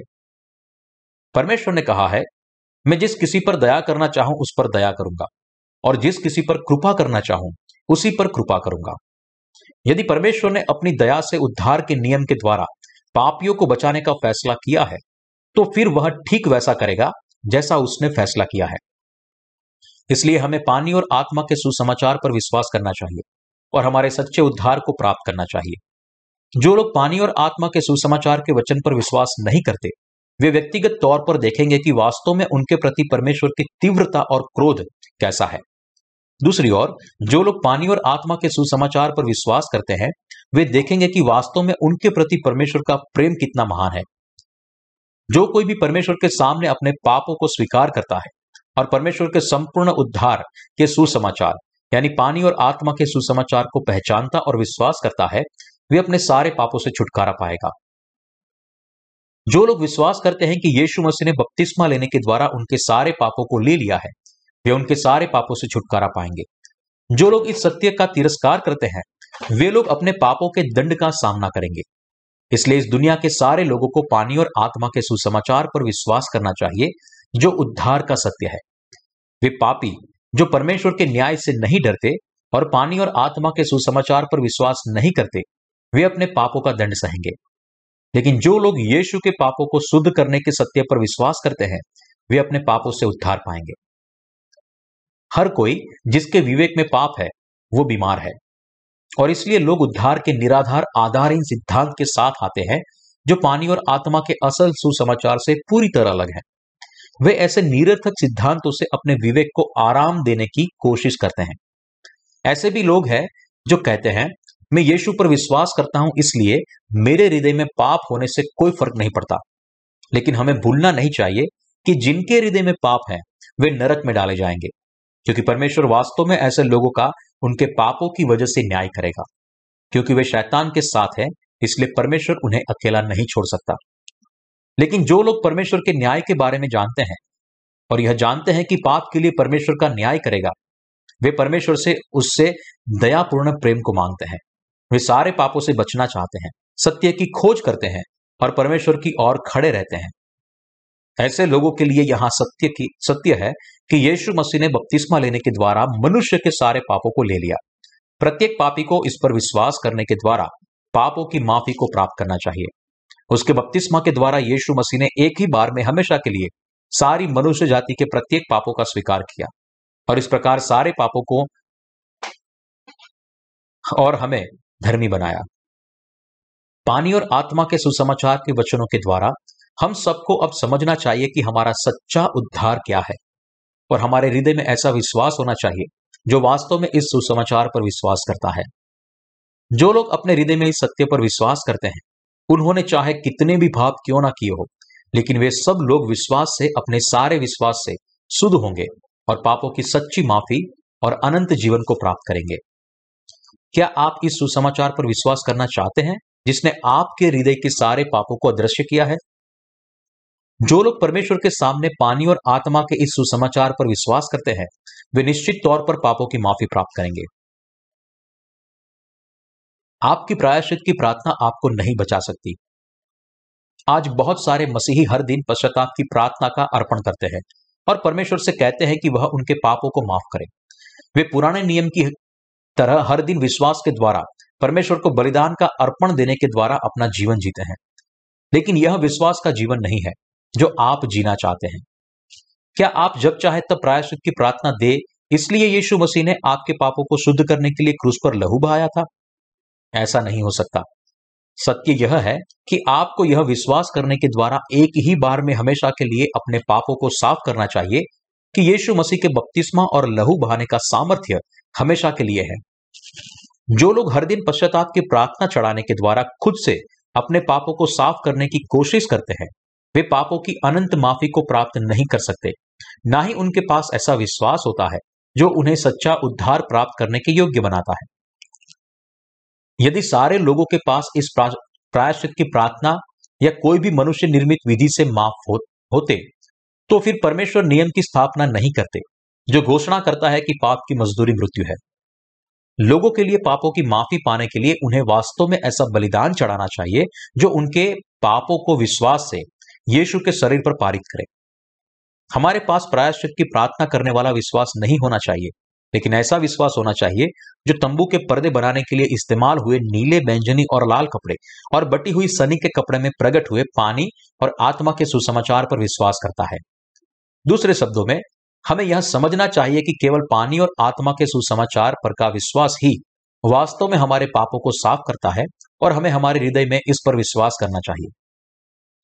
जिस प्रकार पुराने नियम के पापियों ने अपने पापों को बलिदान के अर्पण के सिर पर उसके ऊपर पारित किए थे, उसी प्रकार हमें भी यीशु मसीह के बपतिस्मा पर विश्वास करने के द्वारा हमारे पाप उसके ऊपर डालने चाहिए। और इस विश्वास के द्वारा जो यीशु के बपतिस्मा और उसके लहू बहाने दोनों पर विश्वास करता है, हमें परमेश्वर के सामने आना चाहिए और पापों की अनंत माफ़ी को प्राप्त करना चाहिए। परमेश्वर ने कहा है, रोमियो अध्याय दस, वचन दस और सत्रह। क्योंकि धार्मिकता के लिए मन से विश्वास किया जाता है और उद्धार के लिए मुँह से अंगीकार किया जाता है। और अतः विश्वास सुनने से और सुनना मसीह के वचन से होता है। युहन्ना अध्याय एक वचन उन्तीस कहता है, दूसरे दिन उसने यीशु को अपनी ओर आते देखकर कहा, देखो, यह परमेश्वर का मेमना है, जो जगत का पाप उठा ले जाता है। यह भाग गवाही को दर्शाता है जो युहन्ना बपतिस्मा देने वाले ने यीशु को बपतिस्मा देने के दूसरे दिन दी थी। जब योहन्ना बपतिस्मा देने वाले ने यीशु को अपनी ओर आते देखा, तब उसने कहा, देखो, वह जो आ रहा है। उसने यूहन्ना बपतिस्मा देने वाले के आसपास खड़े हुए लोगों में शोरगुल हो गया। यूहन्ना ने चिल्लाकर कहा, देखो, यह परमेश्वर का मेमना है। वह और कोई नहीं, लेकिन परमेश्वर का पुत्र है। परमेश्वर का मेमना, जिसने मेरे द्वारा मनुष्य जाति के पापों को ले लिया है। वह हमारा उद्धार करता है। वह यीशु मसीह है। परमेश्वर का मेमना। देखो, यह परमेश्वर का मेमना है, जो जगत का पाप उठा ले जाता है। क्योंकि यूहन्ना बपतिस्मा देने वाले ने यीशु मसीह को बपतिस्मा दिया था और जगत के पापों को उसके ऊपर पारित किया था, इसलिए योहन्ना खुद व्यक्तिगत तौर पर गवाही दे पाया। क्योंकि योहन्ना ने यीशु को बपतिस्मा देने के द्वारा उचित रीति से हमारे सारे पाप उसके ऊपर पारित किए थे। इसलिए यीशु मसीह परमेश्वर का निर्दोष बलिदान बना, जिसने पिता परमेश्वर की इच्छा के अनुसार हमारे सारे पापों को खुद पर उठाया। पुराने नियम में परमेश्वर को बलिदान अर्पण करने के द्वारा पापों की माफ़ी प्राप्त की जाती थी। लेकिन नए नियम में केवल यीशु के बपतिस्मा और क्रूस पर बहाए उसके लहू पर विश्वास करने के द्वारा ही हमारे पापों की माफ़ी मिलती थी। क्योंकि परमेश्वर बेल मेढे और बकरियों को बलिदान के अर्पण के रूप में इसराइल के लोगों के पापों को मिटाने के लिए लेते थे, अनगणित पशुओं को मार दिया जाया और उसका लहू बहाया गया। उनके टुकड़े किए गए और होम बलि की वेदी पर जलाया गया। अनगिनत बलि पशु को उनके मालिक के पापों की वजह से मार दिया जाता था। लेकिन नए नियम के युग में यीशु ने ऐसे बलिदान को अर्पण नहीं किया, लेकिन उसने खुद की देह को हमारे लिए अर्पण किया, क्योंकि परमेश्वर का मेमना यीशु इस पृथ्वी पर आया, अपने बपतिस्मा के द्वारा जगत के सारे पापों को खुद की देह पर उठाया और क्रूस पर अपना लहू भाया इसलिए उसने उन लोगों को अपने पापों से उद्धार पाने के लिए योग्य बनाया जो इस सत्य पर विश्वास करते थे। पानी, लहू और आत्मा से यीशु आया था। उससे हमारे पापों का हमेशा के लिए अंत हुआ। परमेश्वर आपको और मुझे उद्धार के इस सत्य पर विश्वास करने के लिए आज्ञा दे रहा है। वह हमसे कहता है, मैंने तुम्हारे सारे पापों को मिटाया है, क्योंकि मैं तुमसे बहुत प्रेम करता हूँ। मैंने तुम्हें इस प्रकार बचाया है। इसलिए विश्वास करे, मैंने मेरे पुत्र को आपके लिए बलिदान के अर्पण के रूप में देकर आपके सारे पापों को मिटाया है। मैंने मेरे पुत्र को इस पृथ्वी पर तैंतीस साल जीवन जीने दिया। मैंने उसे बपतिस्मा दिलवाया। मैंने आपके खातिर क्रूस पर उसका लहू बहाने दिया। और यह सब करने के द्वारा मैंने आपको आपके सारे पाप और दंड से छुड़ाया है। अब इस सत्य पर विश्वास करने के द्वारा आप मेरी निज संतान बन सकते हैं, जिसे मैं प्रेम करूँ और जिन्हें मैं अपनी बाहों में भर सकूँ। अपने हृदय में इस सत्य को जाने और विश्वास करें। जो लोग यीशु ने लिए हुए बपतिस्मा और उसके बहाए हुए लहू पर विश्वास करते हैं, वे ना केवल अपने सारे पापों से बच जाएँगे, लेकिन वे लोग परमेश्वर की निज संतान बनने का अधिकार भी प्राप्त करेंगे। क्या यीशु ने जगत के सारे पापों को मिटाया? आइए, हम इब्रानियों अध्याय दस वचन चौदह से अठारह की ओर बढ़ते हैं। क्योंकि उसने एक ही चढ़ावे के द्वारा उन्हें जो पवित्र किए जाते हैं, सर्वदा के लिए सिद्ध कर दिया है, और पवित्र आत्मा भी हमें यही गवाही देता है। क्योंकि उसने पहले कहा था, प्रभु कहता है कि जो वाचा मैं उन दिनों के बाद उनसे बांधूँगा, वह यह है कि मैं अपने नियमों को उनके हृदय पर लिखूँगा और मैं उनके विवेक में डालूँगा। फिर वह यह कहता है, मैं उनके पापों को और उनके अधर्म के कामों को फिर कभी स्मरण न करूँगा। और जब इनकी क्षमा हो गई है तो फिर पाप का बलिदान नहीं रहा। पवित्र शास्त्र का यह भाग इसे स्पष्ट करता है, जब इनकी क्षमा हो गई है तो फिर पाप का बलिदान नहीं रहा। इस आशीषित समाचार को सुनने, हमारे सारे पाप यीशु के लिए, यीशु ने ले लिए हुए बपतिस्मा के द्वारा उसके ऊपर पारित किए गए हैं। केवल आपने और मैंने किए हुए हमारे जीवन भर के पाप ही यीशु पर पारित नहीं हुए, लेकिन पूरी मनुष्य जाति के सारे पाप उसके ऊपर पारित हुए हैं। परमेश्वर की धार्मिकता को परिपूर्ण करने के लिए यीशु ने हाथ रखने की विधि के साथ पानी में बपतिस्मा लिया। और इस प्रकार उसने सारे पापों को अपने ऊपर पारित होने के लिए अनुमति दी। इस प्रकार हमारे सारे पापों को उठाकर वह क्रूस पर चढ़ा और मनुष्य जाति के सारे पापों के दंड को सहा। और इस प्रकार जो लोग इस सत्य पर विश्वास करते हैं, वे अब अपने सारे न्याय से छुटकारा पा चुके हैं। जिस प्रकार महायाजक ने बलि पशु के सिर पर हाथ रखने के द्वारा इसराइल के लोगों के पापों को उसके ऊपर पारित किया था, उसी तरह यूहन्ना बपतिस्मा देने वाले ने यीशु को बपतिस्मा देने के द्वारा हमारे पाप उसके ऊपर पारित किए और बदले में यीशु ने उन पापों को उठाया और क्रूस पर चढ़ा और इस प्रकार जो कोई भी उस पर विश्वास करता है, उन्हें उनके पापों से बचाया। इसलिए जो कोई भी इस स्वर्गीय सत्य पर विश्वास करते हैं, वे परमेश्वर की निज संतान बनने का अधिकार प्राप्त कर सकते हैं। रोमियो अध्याय दस वचन दस कहता है, क्योंकि धार्मिकता के लिए मन से विश्वास किया जाता है और उद्धार के लिए मुँह से अंगीकार किया जाता है। आप में से प्रत्येक व्यक्ति के लिए परमेश्वर की धार्मिकता पर विश्वास करने के द्वारा आपका न्याय होगा और अपने मन से उद्धार के सत्य पर विश्वास करने के द्वारा आपको पाप की माफ़ी मिलेगी और आप स्वर्ग में प्रवेश करेंगे। प्रिय साथी विश्वासी, क्या आप अपने मन से विश्वास करने और अपने मुँह से अंगीकार करने के द्वारा बचाए गए हैं कि यीशु का बपतिस्मा और लहू बहाना परमेश्वर की धार्मिकता, उद्धार का सत्य और पापों की माफ़ी के सुसमाचार को परिपूर्ण करता है? पुराने नियम के बलि प्रथा के अधीन, बलि पशु के सिर पर हाथ रखने के द्वारा पापों को पारित किए जाना बहुत ही ज़रूरी था। उसके बगैर इसराइल के लोगों के पाप माफ़ नहीं होते थे। उसी प्रकार यदि आप केवल यीशु के क्रूस के लहू पर विश्वास करते हैं और यीशु ने लिए हुए बपतिस्मा को निकाल देते हैं तो आपके सारे पाप शुद्ध नहीं हो सकते। मैं उनके पापों को और उनके अधर्म के कामों को फिर कभी स्मरण न करूँगा। और जब इनकी क्षमा हो गई है तो फिर पाप का बलिदान नहीं रहा। यहाँ परमेश्वर ने क्यों कहा कि वह हमारे पापों को स्मरण न करेगा? भले ही हम मरते दम तक पाप करते हैं, क्योंकि यीशु ने बपतिस्मा लेने के द्वारा एक ही बार में हमेशा के लिए हमारे पापों को ले लिया। इसलिए अब हमारा उद्धार परिपूर्ण हुआ और वह अनंत तक रहेगा। और हम में से जो लोग इस पर विश्वास करते हैं, वे अब पाप रहित है। इसलिए परमेश्वर को हमारे पापों को स्मरण करने की ज़रूरत नहीं है। परमेश्वर की धार्मिकता का मतलब है उसका न्याय। पिता परमेश्वर का न्याय दर्शाता है कि वह पवित्र है। और लोग, जो लोग पानी और आत्मा के सुसमाचार पर विश्वास करते हैं, वे भी पवित्र और पाप रहित है। आरंभ से परमेश्वर ने हमें इतना प्रेम किया कि वह हमें अपनी निज संतान बनाना चाहते थे। लेकिन कोई फ़र्क नहीं पड़ता कि वह हमें अपनी संतान बनाने की कितनी इच्छा रखते हैं। वह हमारे पापों की वजह से ऐसा नहीं कर सकता। इसलिए पिता परमेश्वर इस समस्या को सुलझाने के लिए समाधान लाए। परमेश्वर ने निर्दोष पशु को अलग करवाया, जो इसराइलियों की जगह बलिदान होने वाला था, और उनके पापों को बलि पशु के सिर पर हाथ रखने के द्वारा पारित किए जाते, और वह बलिदान उनके पापों को शुद्ध करता, क्योंकि यह उसके असल उद्धार का आदि रूप था। हमारा खुद का बलिदान का अर्पण बनने, हमारी जगह दंड सहने, और खुद की देह से अनंत पाप बलि अर्पण करने के लिए यीशु ने बपतिस्मा लेने में कोई संकोच नहीं किया। और इस पाप बलि के अर्पण के द्वारा परमेश्वर ने सच्चे विश्वासियों को अपने पापों को साफ़ करने और परमेश्वर की संतान बनने के लिए रास्ता बनाया। अब जो लोग सत्य के इस सुसमाचार पर विश्वास करते हैं, वे परमेश्वर के सामने अपने सारे पापों से शुद्ध हुए हैं, क्योंकि यीशु ने पहले ही बपतिस्मा लेने के द्वारा जगत के पापों को साफ़ किया है। इसलिए यदि हम इस यीशु पर विश्वास करते हैं, जिसने दंड सहने के द्वारा मनुष्य जाति के पापों को साफ़ किया है इसलिए हमें हमारे पापों के लिए कोई भी बलिदान अर्पण करने की ज़रूरत नहीं है। भाई और बहनों, क्या हमें अभी भी हमारे पाप के लिए बलिदान अर्पण करने की ज़रूरत है? नहीं, बिल्कुल नहीं। क्या आपको पता है कि क्यों यीशु मसीह को क्रूस पर चढ़ाया गया, जबकि वो पाप रहित और शुद्ध था?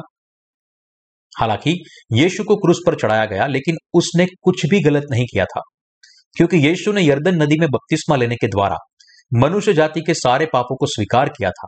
इसलिए उसे हमारी जगह मरना पड़ा। उसे क्रूस पर मरना पड़ा। उसका कारण यह है कि उसने पहले ही बपतिस्मा लेने के द्वारा जगत के पापों को स्वीकार कर लिया था और वह सारी धार्मिकता को पूरा करने के लिए तैयार था। जब परमेश्वर के पुत्र ने इस रीति से सारी धार्मिकता को पूरा करने के लिए बपतिस्मा लिया तो फिर हम कैसे उसका धन्यवाद नहीं कर सकते? क्योंकि यीशु ने हमारे सारे पापों को खुद के ऊपर उठाया, इसलिए जिस प्रकार भेड़ कुतरने वाले के सामने खड़ी होती है, उसी प्रकार यीशु ने क्रूस की पीड़ा को सहा। हम सबको उसके बपतिस्मा और क्रूस को हमेशा के लिए याद रखना चाहिए। क्योंकि यदि वो क्रूस पर नहीं चढ़ता और दंड नहीं सहता तो फिर हमें निश्चित रूप से दंड सहना पड़ता। हमारे प्रभु ने न केवल हमारे पापों को उठाया है, लेकिन उसने हमारे पापों के सारे दंड को भी सहा है। अलग तरीके से देखे तो उद्धारकर्ता यीशु खुद, जिसने हमारे सारे पापों को ले लिया वह हमारा पाप बलि बना और क्रूस के सारे दंड को सहा।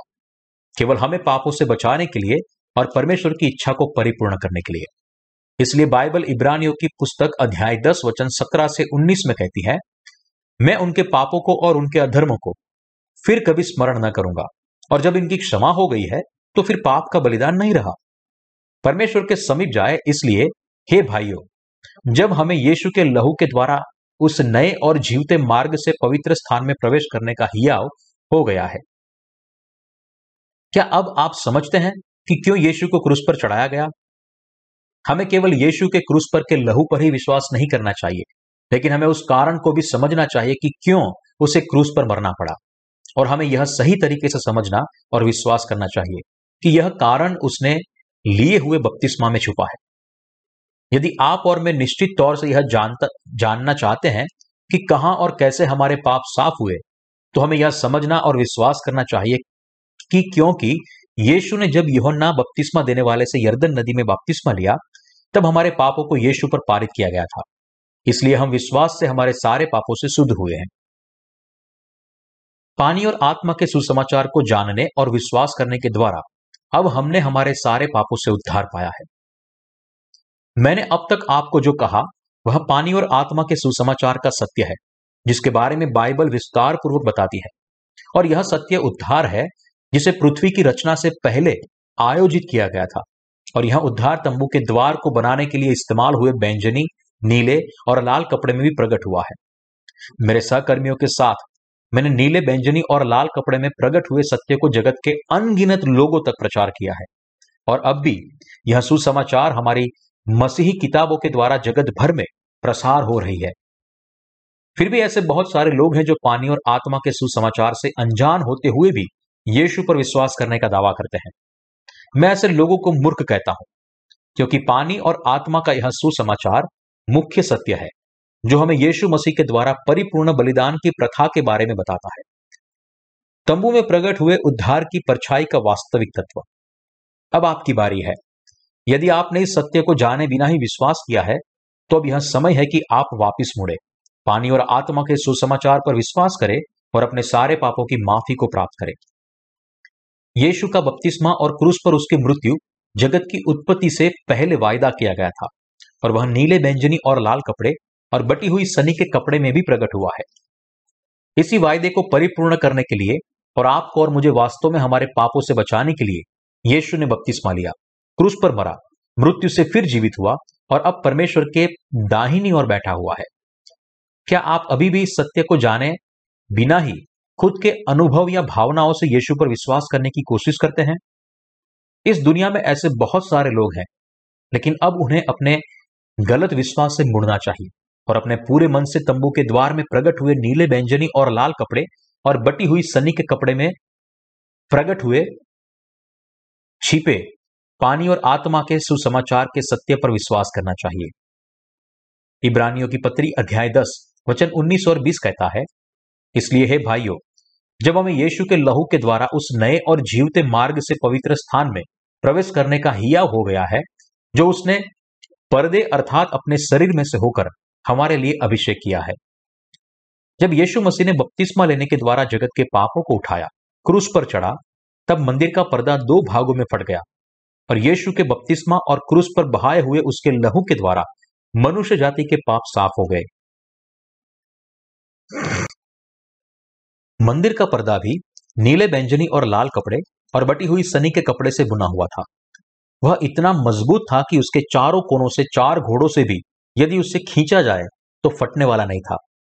मंदिर का इतना मज़बूत पर्दा उसे किसी के द्वारा छुए बिना ऊपर से नीचे तक दो भागों में फट गया। यह प्रकट करता है कि जिस पल यीशु मसीह ने अपना कार्य पूर्ण किया, तब स्वर्ग के दरवाजे खुल गए। मंदिर का पर्दा ऊपर से नीचे तक दो भागों में फट गया, उसका मतलब है कि पाप की सारी दीवारें तोड़ दी गई। यह दिखाता है कि परमेश्वर यीशु मसीह के द्वारा इन दीवारों को तोड़ दिया गया। तो फिर इसका मतलब क्या है कि पाप की दीवारें तोड़ दी गई?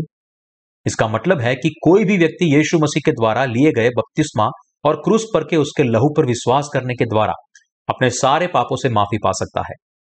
परमेश्वर मंदिर के फटे हुए पर्दे से यह प्रकट करना चाहते हैं कि नीले व्यंजनी और लाल कपड़े और बटी हुई सनी के कपड़े में दिखाई गई यीशु की सेवकाई के द्वारा मनुष्य जाति के उद्धार को परिपूर्ण किया गया, क्योंकि परमेश्वर के द्वारा हमें वायदा किया हुआ अनंत प्रायश्चित परिपूर्ण हुआ।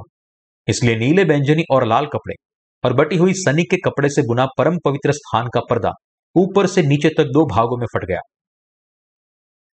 मनुष्य के हाथों के द्वारा नहीं, लेकिन खुद परमेश्वर के हाथों से। यह प्रकट करता है कि मनुष्य जाति के लिए अनंत बलिदान का अर्पण बने यीशु मसीह ने उन लोगों को संपूर्ण रीति से बचाया है। जो पानी और आत्मा के सुसमाचार पर विश्वास करते हैं। पिता परमेश्वर ने यह स्थापित किया था कि जो कोई भी यीशु मसीह ने लिए हुए बपतिस्मा और क्रूस पर बहाए उसके लहू पर विश्वास करता है, वह पापों की माफ़ी प्राप्त कर सकता है और उसकी उत्पत्ति में खड़ा रह सकता है। क्या आप इस सत्य पर विश्वास करते हैं या नहीं? जिस प्रकार परमेश्वर ने आपसे प्रेम किया, उसी प्रकार परमेश्वर का पुत्र यीशु मसीह भी आपसे प्रेम करता है और उसने योहन्ना बपतिस्मा देने वाले से बपतिस्मा लेने और क्रूस पर चढ़ने के द्वारा आपको संपूर्ण उद्धार दिया है। परमेश्वर के द्वारा दिया गया यह प्रेम, यीशु मसीह के द्वारा स्वीकार करने और सत्य पर विश्वास करने के द्वारा, जो हमें परमेश्वर के राज्य में प्रवेश करने के लिए योग्य बनाते हैं, हमारे सारे पाप मिट गए हैं। पानी और आत्मा के सुसमाचार पर विश्वास करने के द्वारा हमारे व्यक्तिगत पाप भी दूर कर दिए हैं, क्योंकि हमारे सारे पाप और दोष पहले ही यीशु के बपतिस्मा और क्रूस पर उसके लहू के द्वारा साफ़ हो गए हैं। इब्रानियों की पत्री अध्याय दस वचन बाईस कहता है तो आओ, हम सच्चे मन और पूरे विश्वास के साथ और विवेक का दोष दूर करने के लिए हृदय पर छिड़काव लेकर और देह को शुद्ध जल से धुलवाकर परमेश्वर के समीप जाए। बाइबल निरंतर पापों को साफ़ करने के बारे में कहती है। हम सत्य पर विश्वास करने के द्वारा हमारे पापों से साफ़ हो सकते हैं कि यीशु मसीह ने अपने बपतिस्मा के द्वारा हमारी देह और मन से किए हुए सारे पापों को साफ़ किया है। जिस प्रकार महायाजक बलिदान अर्पण करने के बाद पीतल की हौदी में अपनी गंदगी को साफ़ करता है, उसी प्रकार यीशु के बपतिस्मा पर विश्वास करके हमारे सारे पापों को साफ़ करने के बाद हमें भी इस सत्य को हमेशा याद रखना चाहिए। जिस प्रकार महायाजक खुद को पीतल की हौदी में साफ़ करता था, उसी प्रकार हमें भी हर दिन यह याद रखने और विश्वास करने के द्वारा हमारे पाप को साफ़ करना चाहिए कि हमारे पाप पहले ही यीशु के बपतिस्मा के साथ साफ़ हो गए हैं। क्योंकि जब हम इस दुनिया में जीवन जीते हैं तब यह समय है जब हम इसकी मलिनता को देखते हैं। हमारे सारे पाप, फिर चाहे वो हमारी देह, हृदय या विचारों से किए गए हों, वे सब जगत के पापों में सम्मिलित है। हम किस विश्वास के द्वारा जगत के यह सारे पाप साफ़ कर सकते हैं? हम उसे केवल यीशु ने लिए हुए बपतिस्मा पर विश्वास करने के द्वारा ही साफ़ कर सकते हैं। जो लोग यीशु के बपतिस्मा पर विश्वास करने के द्वारा शुद्ध हुए हैं, उन्हें अपने हृदय को शुद्ध रखना है। और जब कभी वे पाप करते हैं तब उन्हें फिर से विश्वास के द्वारा साफ़ करना है।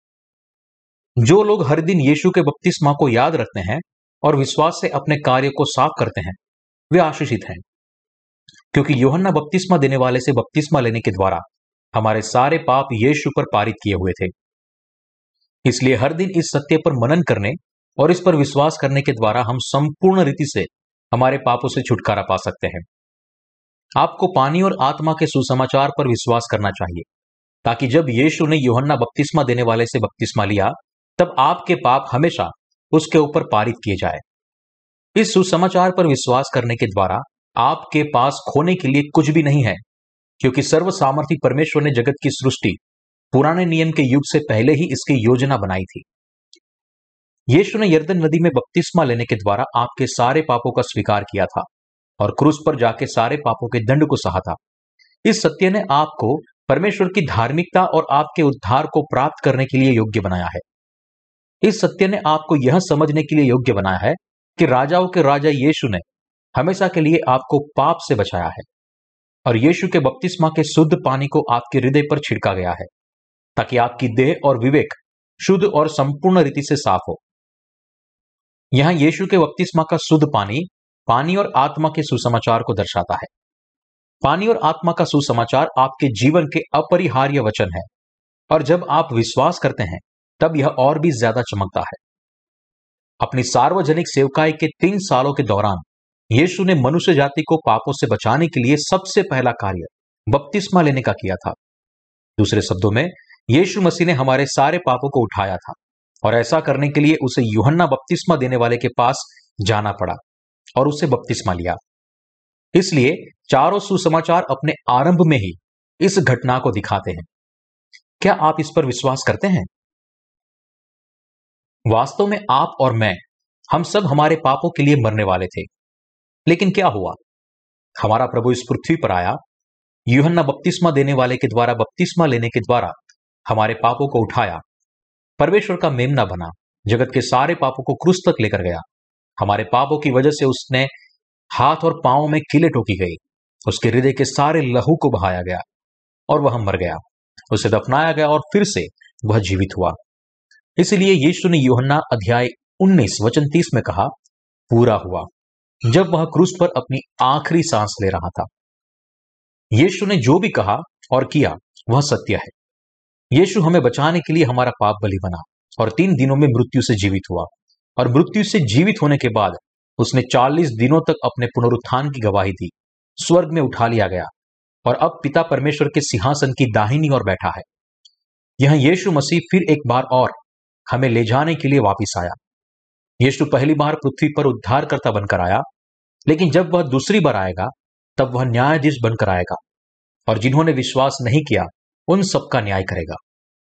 अब आपको समझना चाहिए कि यीशु मसीह न्यायाधीश के रूप में इस पृथ्वी पर आएगा और जिन्होंने उसकी तैंतीस साल की सेवकाई के दौरान परिपूर्ण किए पानी, लहू और आत्मा के उद्धार पर विश्वास किया है, उन्हें परमेश्वर की संतान के रूप में स्वीकार करेगा और स्वर्ग के अनंत राज्य में जीवन जीने के योग्य बनाएगा और उन लोगों पर अपना न्याय देगा, जो लोग पानी, लहू और आत्मा के इस सुसमाचार पर विश्वास नहीं करते और परिणाम स्वरूप परमेश्वर के प्रेम को जिन्होंने त्याग दिया है।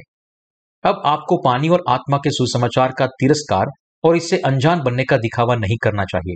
लेकिन आपको उद्धार के इस सत्य पर विश्वास करना चाहिए और आपको समझना चाहिए, जिस प्रकार परमेश्वर ने तंबू की बलि प्रथा के द्वारा वायदा किया था, उसी प्रकार यीशु इस पृथ्वी पर आया, हाथ रखने की विधि के रूप में बपतिस्मा लिया, क्रूस पर चढ़ा और जगत के सारे देशों को उनके पापों से बचाया और आपको अपने पूरे मन से इस सत्य पर विश्वास करने के द्वारा अपने सारे पापों से माफ़ी पानी चाहिए। फिर भी इसराइल देश ने इस सत्य से अपने मुँह को मोड़ दिया है और वे दूसरे मसीहा का इंतज़ार कर रहे हैं। लेकिन इसराइलियों को यह समझना है कि वे यीशु को छोड़ दूसरे मसीहा का चाहे जितना भी इंतज़ार करें, लेकिन यीशु मसीह को छोड़ दूसरा कोई और मसीहा नहीं है। इस पृथ्वी पर यीशु को छोड़ दूसरा कोई मसीहा नहीं है, यह स्पष्ट सत्य है। और जब इस सत्य पर की बात आती है, तब इसराइल के लोगों के लिए कोई अपवाद नहीं है, ना ही उनके लिए कोई दूसरा उद्धार करता है। इसलिए इसराइल के लोगों को यीशु मसीहा को परमेश्वर के पुत्र के रूप में विश्वास न करने के लिए उनके पापों का पछतावा करना चाहिए। और उन्हें विश्वास करना चाहिए कि यीशु मसीह उनका उद्धार करता है और इसे अपरिहार्य सत्य के रूप में स्वीकार करना चाहिए। एक और बार, यह विश्वास करने के द्वारा यीशु मसीह ही आने वाला उद्धार करता है। इसराइल देश को परमेश्वर का सच्चा, आत्मिक और चुना हुआ देश बनना चाहिए।